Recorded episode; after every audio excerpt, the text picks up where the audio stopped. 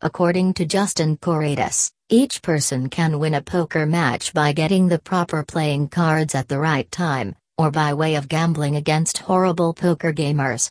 And all of us understand what the final secret to triumphing poker is aggression.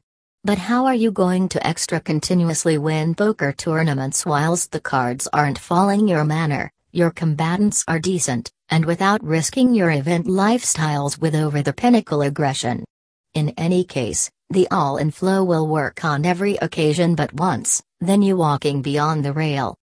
The name of the game to winning poker tournaments is to recognize the three key periods in any match 1. The early game, 2. The mid levels, and 3. The past due recreation.